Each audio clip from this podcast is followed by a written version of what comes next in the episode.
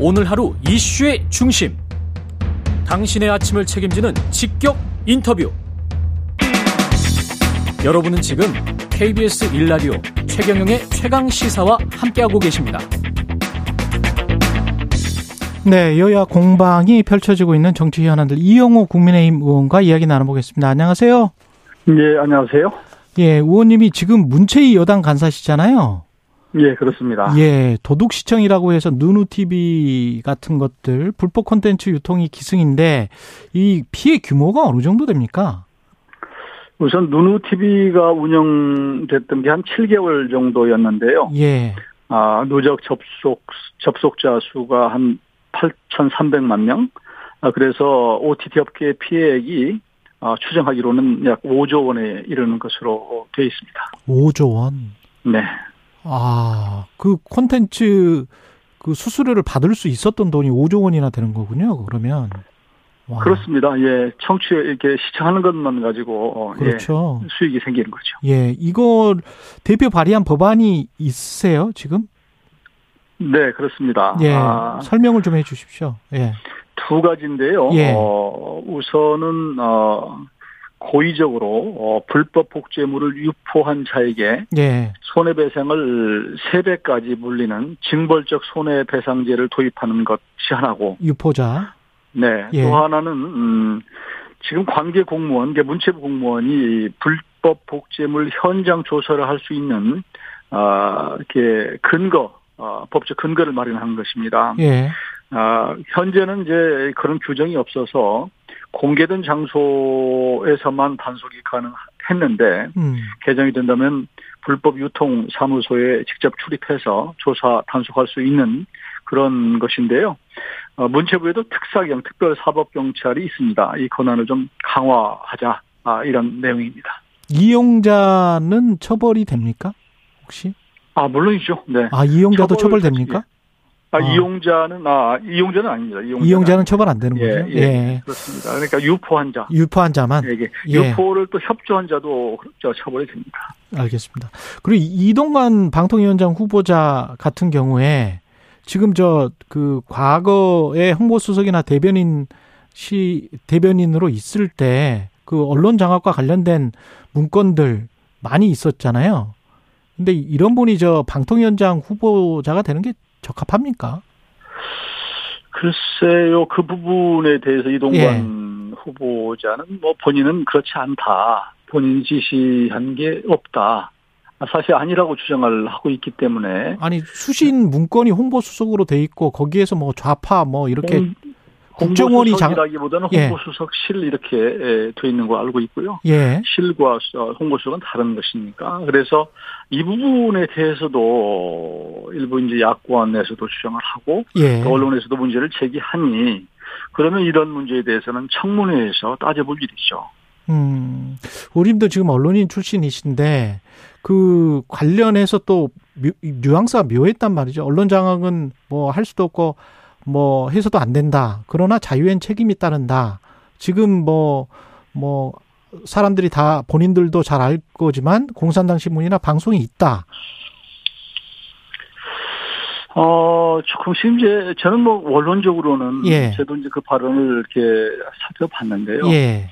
어, 원론적인 얘기 같게 들려요. 기본적으로는 그러니까 아 본인은 예를 들어서 언론은 장악될 수 없다 맞는 얘기고요. 예. 또 언론 자유에는 반드시 책임이 뒤따라야 된다. 이것도 맞는 얘기고. 음? 어, 이런 것이기 때문에 에, 저는 이동관 후보자에 대해서 너무 어 일부 일부에서 예. 너무 뭐 트라우마 트라우마가 있는 것인지 알러지가 있는 것인지 모르겠지만 예. 지나치게 하는 측면도 있다 저는 그렇게 봅니다. 과거에 그런 문건들이 지금 한두 개도 아니고 문제 보도를 조치했다. 그리고 조치 결과가 몇 시까지 몇 시 이후부터는 보도가 되지 않았다. 이런 이제 문건들이 나, 나왔기 때문에 네. 그런 예. 것들이 이제 사실 문건이라는 거는 정부에 공식적으로 생산한 문건에서 나왔다는 거는 우리가 사실로 뭐 인식할 수밖에 없는 거잖아요. 네. 그러면 그게 아- 아까 말씀하신 대로 뭐 대변인 실이 됐든 홍보 수석 실이 됐든 관련해서 최고의 책임자는 대변인이나 홍보 수석이었는데 본인이 몰랐다라고 하면 이게 다 끝나는 건지 음, 글쎄요. 어, 그 부분에 대해서 그런 것까지도 포함해서. 예. 어, 국민 앞에서, 어, 아마 뭐 청문회를 하면 중계가 될 테니까. 예. 아, 국민 여론이 어떻게 흐를지, 또 그럴 만한, 음, 자격이 있는지 하는 것은 그때 청문회를 열어서, 어, 판단할 문제가 아닌가 싶고요. 어, 지금, 어, 사실은 뭐 우리 공중 언론, 우리 공영 방송이나 언론 네. 환경도 우리 국민들이 보기에 불편부당한 그런 상황은 아니고 예. 상당히 좀 기울어진 운동장이고 편파 보도가 생각보다 심각하다라고 예. 하는 인식이 또 한편에 있단 말이에요. 그러니까 예. 이런 부분에 대해서 바로 잡을 수 있는 사람이 또 방통위원장 갈 필요도 있다. 이런 또 여론이 있기 때문에 음. 저는 어차피 청문회에서 뭐 공개적으로 이런 부분을 따져서 적임자인지 여부는 거기서 논의가 돼야 되지 않을까 싶습니다. 근데 공영방송을 바로 잡는다는 그 표현도 참 어폐가 있는 게 권력이 방송을 언론 자유시장을 바로 잡을 수가 있습니까? 바로 잡는다는 게 이제. 코렉션 지금 교정한다는 네, 네, 건데 예. 예. 그 자유 언론을 바로 잡을 수가 있나요? 언론이 지금은 제가 보기에는 잘못되어 있는 측면도 많이 있어요. 그러니까 언론도 결국은 사람이 하는 일인데 예. 그 사람의 성향들 또 지금 뭐 이제 사실 민노총 산하에 민원연이 있지 않습니까? 예. 우리 국민들이 볼 때 민노총이 과연 중립적인가 하는 부분 그리고 민원연이라고 하는 우리 언론 지금 노조가 있잖아요. 예. 어, KBS 지금 제가 방송하는 KBS도 노조가 있는데 이 노조가 과연 우리 국민 편에서 불편부당하게 공영방송에서 역할을 하는 데만 충실하는가? 노조가 방송하는 거는 아닌데. 아니요. 언론 자체라고 하는 것을 기본적으로 예. 노조라고 하는 그러면은 자체는- 방송인들은 제가 노조에서 좀 다. 탈퇴를 하면 아니요. 제가 얘기를 할게요. 조금만요. 예, 예, 그러니까 예. 언론 노조라고 하는 것은 언론인들의 처우와 또 그 여러 가지 이런 그 뭐 임금과 이런 것들을 갖고 지금 따지는 거 아니겠습니까? 이런데 기본적으로 저도 이제 언론 출신이긴 하지만 그동안에 언론 내사의 간부, 언론, 언론 노조에서 중요한 역할을 하는 사람들이 사장으로 올라오고 또 이제 뭐 투표를 하다 보니까 그런 일도 있었고 그렇기 때문에 이런 것들이 알게 음. 모르게 이제 민노총과 또 어떤 특정 정당과 친소관계가 형성되고 이랬던 것도 사실이란 말이에요. 저는 그런 측면에서 언론이 지금쯤에는 정말 우리가 공영방송으로서의 언론으로서의 책임을 하고 있는가 되돌아볼 필요가 있다. 저는 그렇게 생각해요.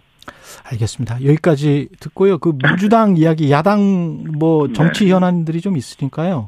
김은경 혁신위원장 같은 경우는 미래가 짧은 분들을 그 뭐 이렇게 쭉 하면서 결국은 1인 1표의 민주주의를 이야기를 했다. 자기 자녀에게 네. 그런 이야기지만 좀 오해가 살 수 있는 사실을 어 이야기를 했고 그런 발언을 했고 양이원영 의원은 두둔하는 이야기를 하면서 어, 미래 살아있지도 않을 사람들, 이런 이제 말을 했단 말이죠. 네네. 이거 어떻게 보세요?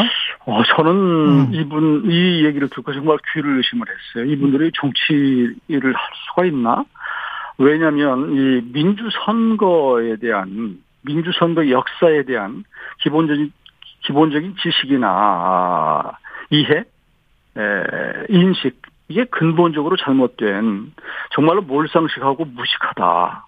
어, 나가서 용감하다. 이런 생각을 했어요. 예, 지금 알다시피 선거에는 4대 원칙이 있지 않습니까? 예, 보통선거, 평등선거, 직접 비밀선거가 있는데 이 보통선거와 평등선거라고 하는 것은 누구에게나 자격이 주어지면 평등하게 한 표를 행사한다는 거예요. 음, 이 제도를 지금까지 저 쟁취하기 위해서 수많은 우리 이 역사에서 많은 분들이 사실은 피를 흘리고 투쟁해서 얻은 것이거든요. 이게 대한 인식이 없는 거예요.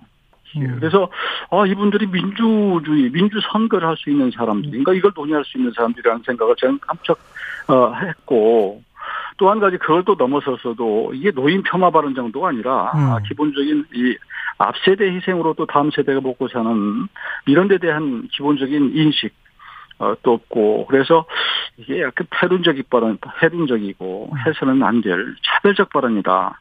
이런 식의 접근이라고 한다면 여자는 뭐 투표해서는 안 된다. 흑인은 안 된다.